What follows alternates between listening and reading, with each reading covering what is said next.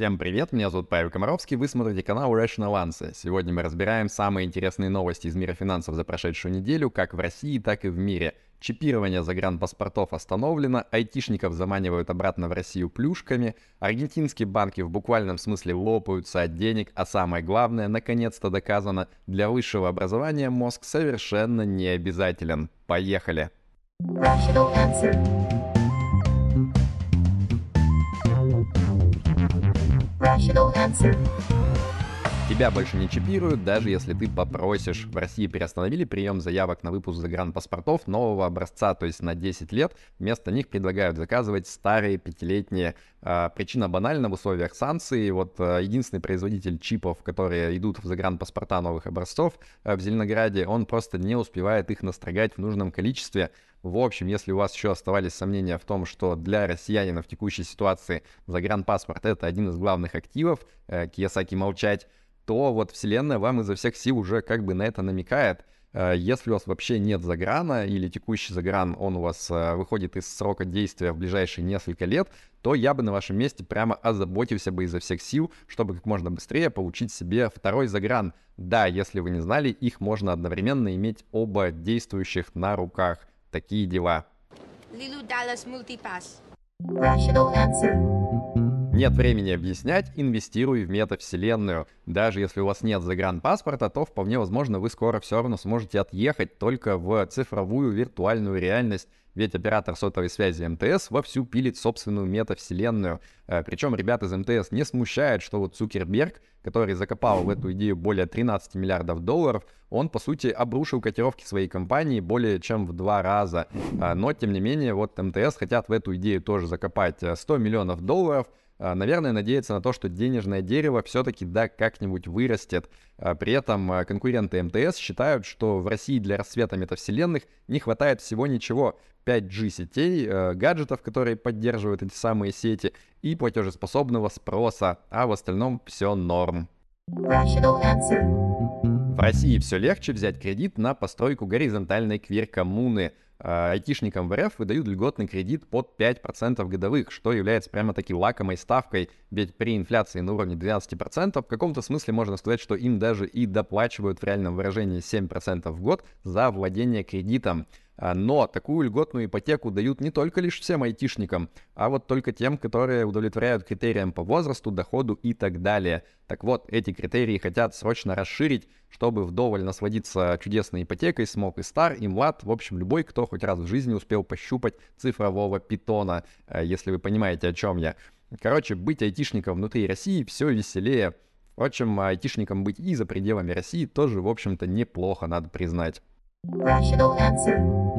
Российская экономика включила стелс-режим. Несмотря на все вот эти санкции, вводимые разными недружественными элементами, экономика России сильна как никогда. Правда, почему-то большинство данных про эту самую экономику засекретили изо всех сил. Да так, что даже Эльвира Набиулина, глава Центробанка, жалуется, что вроде как без них сложновато вот без приборов э, лететь вслепую. Как бы то ни было, поводов для паники нет, ведь самому президенту России совершенно точно докладывают полностью всю информацию без каких-либо утаек и прикрас, а уж он-то знает, что с ней делать. Правда ведь, да? Да? Rational answer. Бедным людям станет легче разбогатеть. В России хотят ввести специальные вклады для людей с маленькими доходами. А, положить на них можно будет не более 100 тысяч рублей, зато ставка будет на 1% выше ключевой. Минутка математики. 1% от 100 тысяч рублей – это примерно 1 тысяча рублей в год. С такой тригонометрией бедность, боюсь, мы не поборем. А вообще, я бы охарактеризовал эту инициативу так. Людям, у которых нет денег, обеспечат выгодную возможность вложения этих самых денег. Вы держите здесь. Вам всего доброго, хорошего настроения и здоровья.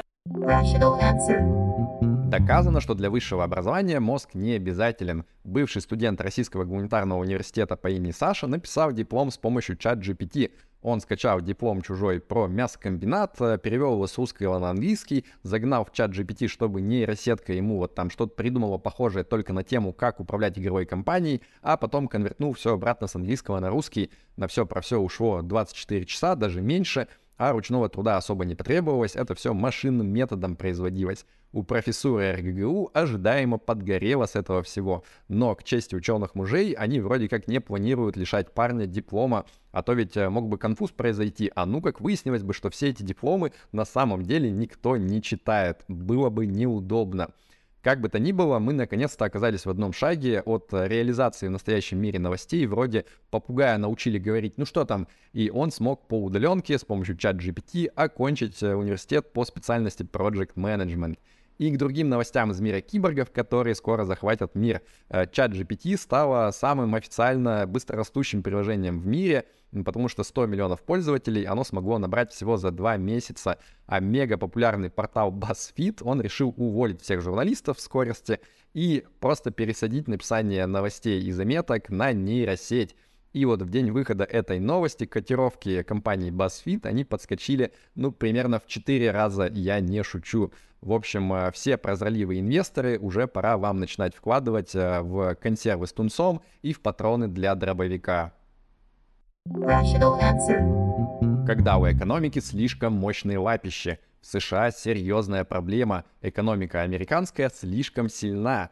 Там и айтишников изо всех сил массово увольняют отовсюду, и ставку процента задирают рекордными темпами, чтобы охладить экономику. Но, тем не менее, безработица вместо того, чтобы расти, продолжает падать и уже достигла 3,4%, то есть минимального уровня за предыдущие аж 50 лет. Это, кроме шуток, вызывает серьезные волнения среди инвесторов – ведь э, низкая безработица означает, что экономика продолжает быть раскочегаренной, а это, в свою очередь, будет вести к продолжению с инфляцией всех вот этих проблем, а это, в свою очередь, должно заставить ФРС поднимать ставку процента и еще выше и более агрессивно. Ну а это, в свою очередь, будет означать, что все эти ваши акции роста, э, которые вот не любят э, повышение процентных ставок, им будет, наверное, не очень-то и хорошо. В общем, парадоксально, но это так. Иногда на фондовом рынке слишком хорошо может означать очень плохо. Аргентинские банки в буквальном смысле лопаются от денег. Помните, как я в прошлом выпуске новостей иронизировал по поводу инициативы Бразилии и Аргентины по выпуску совместной валюты? Так вот, говорят, что у аргентинских банков уже начались серьезные проблемы с их местным песо. Дело в том, что инфляция в Аргентине достигает бодрых 100% годовых, а правительство при этом отказывается печатать банкноты с более высоким номиналом, а, ну, потому что это бы означало как бы признание проблемы с инфляцией, а в Латинской Америке так делать не принято. В результате бедным аргентинским банкам, чтобы вот вместить все эти гигантские объемы налички, приходится арендовать новые складские помещения, потому что в старые уже ничего не влазит. И вот на фотке можно наблюдать типичную Аргентину. Э, чтобы расплатиться за ужин в ресторане, нужно оставить на столе неироничную котлету денег.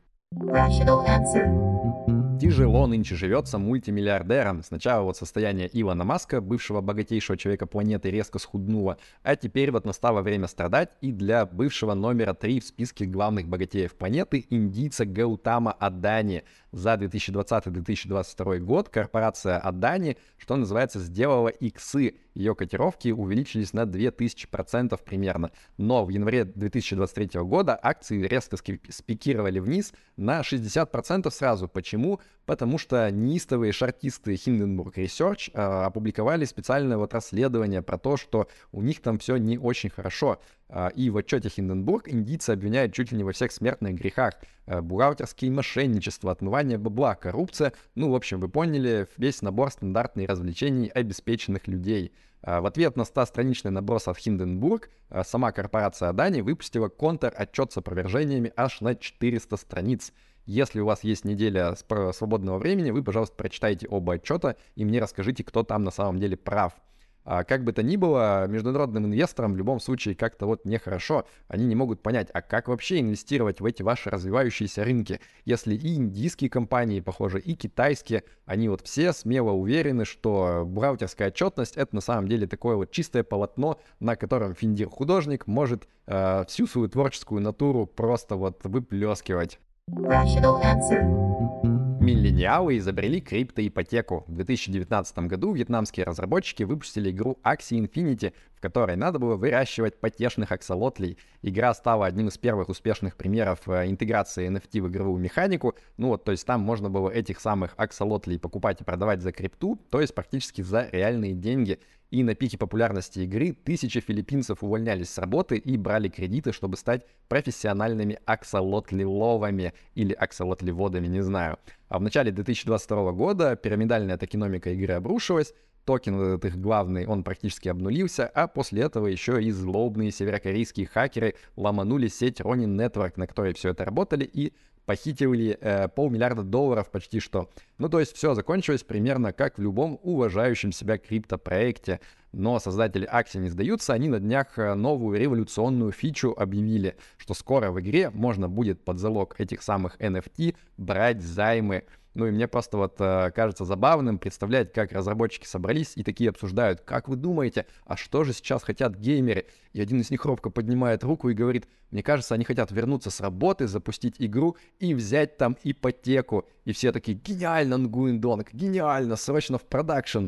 Rational answer. Помните такой прекрасный криптопроект Celsius? Ну, это тот, где наняли на позицию главы отдела кредитования порно-модель без финансового опыта, а еще принимали крипту на самые надежные в мире вклады под 18% годовых.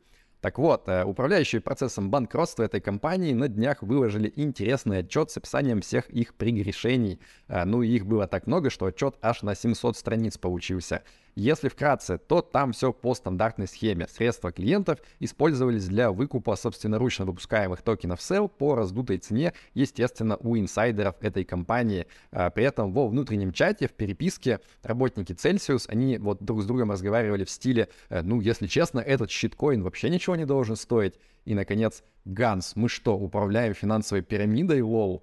Мне кажется, в штатовской прокуратуре все люто завидуют тем ребятам, кому выпадает э, выступать на стороне обвинения против вот этих самых криптопроектов, ну потому что, по сути, все, что надо сделать, это распечатать логи внутренней переписки компании, положить на стол судье, и все, дело сделано, piece of cake. Rational answer. На этом на сегодня все. Если вам понравилось, подписывайтесь на YouTube канал. А я хочу сказать огромное спасибо всем, кто финансово поддерживает нашу передачу. Их список вы видите на экране. Если хотите, можете к ним присоединиться. Ссылки в описании на наш Patreon и Boosty. Спасибо, ребята, да пребудет с вами разум.